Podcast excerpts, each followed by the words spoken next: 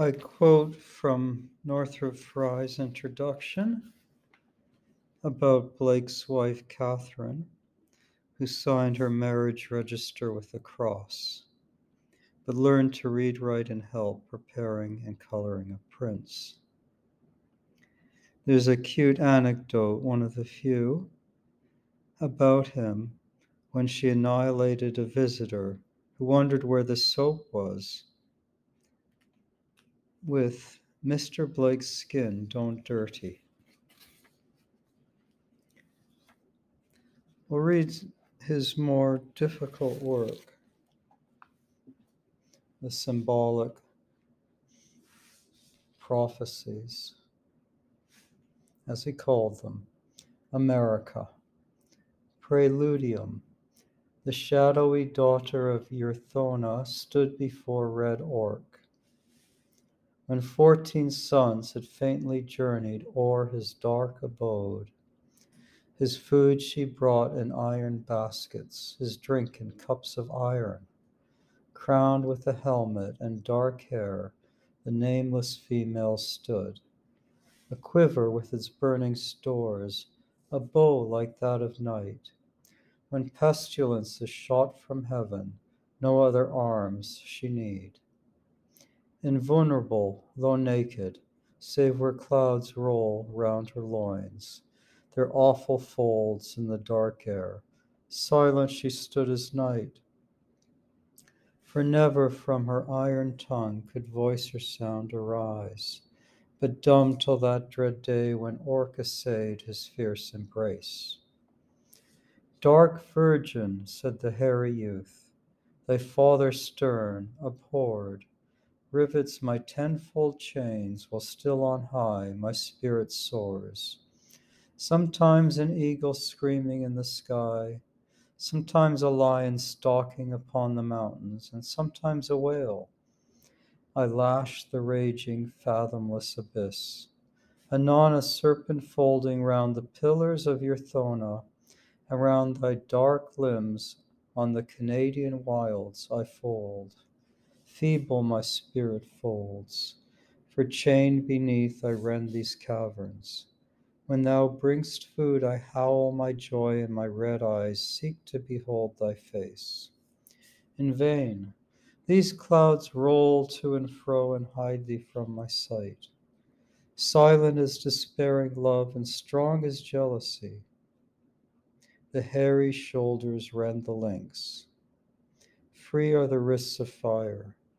Round the terrific loins he seized the panting, struggling womb. It joyed.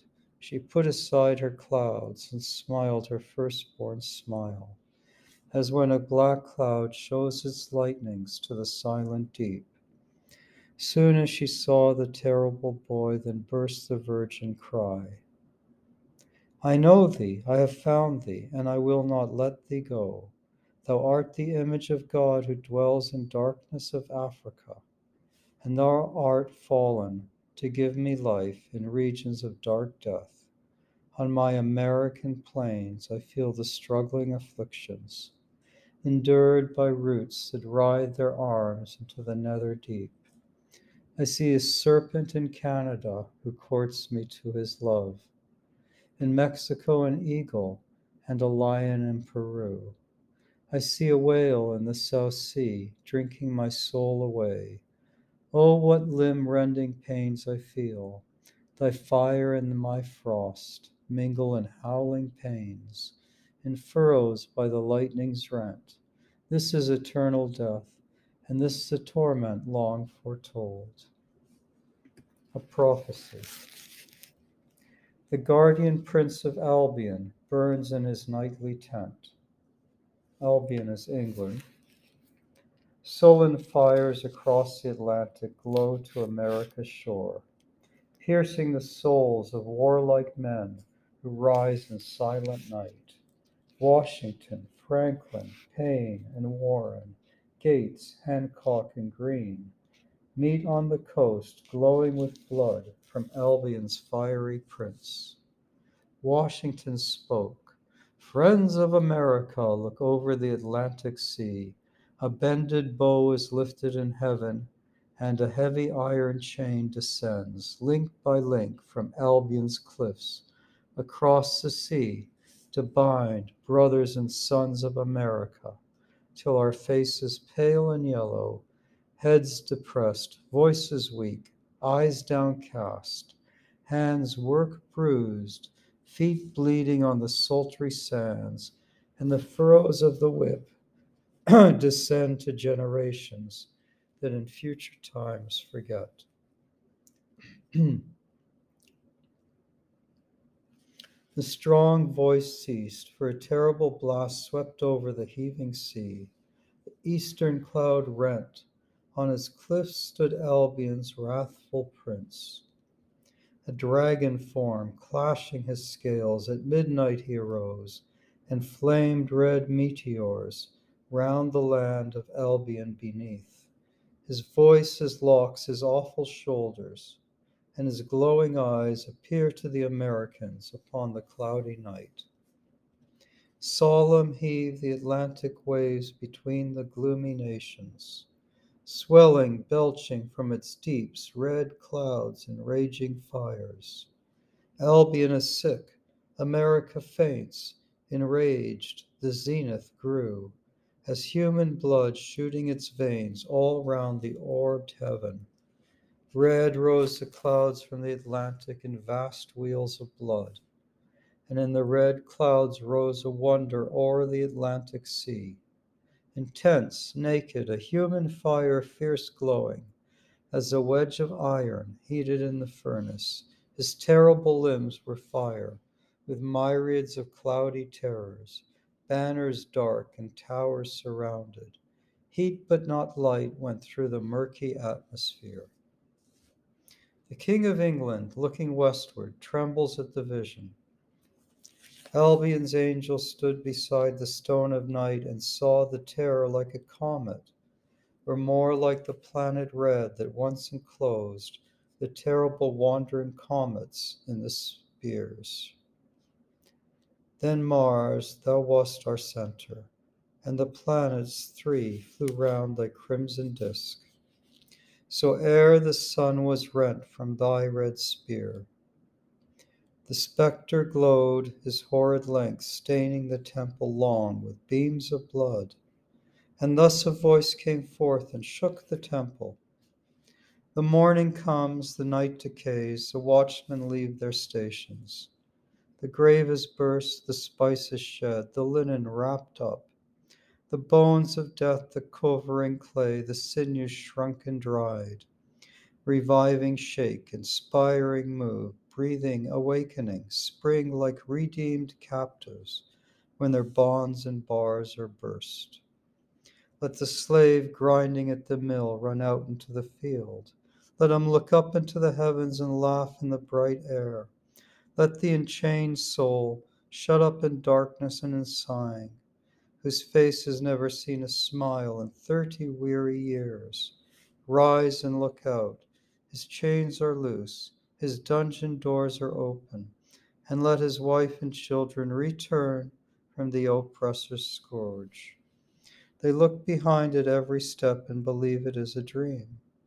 Singing, the sun has left his blackness and has found a fresher morning. And the fair moon rejoices in the clear and cloudless night. For empire is no more, and now the lion and wolf shall cease. In thunders ends the voice. Then Albion's angel wrathful burnt beside the stone of night, and like the eternal lion's howl, in famine and war replied, Art thou not Orc, who serpent formed stands at the gate of Enit Heramon to devour her children? Blasphemous demon, Antichrist, hater of dignities, lover of wild rebellion and transgressor of God's law, why dost thou come to angels' eyes in this terrific form? The terror answered, I am Orc, wreathed round the accursed tree. The times are ended, shadows pass, the morning gins to break. The fiery joy that Urizen perverted to ten commands. What night he led the starry host through the wide wilderness. That stony law I stamp to dust and scatter religion abroad to the four winds as a torn book, and none shall gather the leaves, but they shall rot on desert sands and consume in bottomless deeps to make the deserts blossom and the deeps shrink to their fountains, and to renew the fiery joy and burst the stony roof, that pale religious lechery, seeking virginity, may find it in a harlot, and in coarse clad honesty, the undefiled, though ravished in her cradle night and morn. For everything that lives is holy. Life delights in life, because the soul of sweet delight can never be defiled. Fires enwrap the earthly globe, yet man is not consumed. Amidst the lustful fires he walks, his feet become like brass, his knees and thighs like silver, and his breast and head like gold. Sound, sound, my loud war trumpets, and alarm my thirteen angels. Loud howls the eternal wolf. The eternal lion lashes his tail. America is darkened, and my punishing demons, terrified, crouch howling before their caverns deep, like skins dried in the wind. They cannot smite the wheat, nor quench the fatness of the earth. They cannot smite with sorrows, nor subdue the plough and spade. Breaking in smoky, smoky wreaths from the wild deep, and gathering thick, in flames as of a furnace on the land from north to south. What time the thirteen governors that England sent convene in Bernard's house, the flames covered the land, they rouse, they cry. Shaking their mental chains, they rush in fury to the sea to quench their anguish.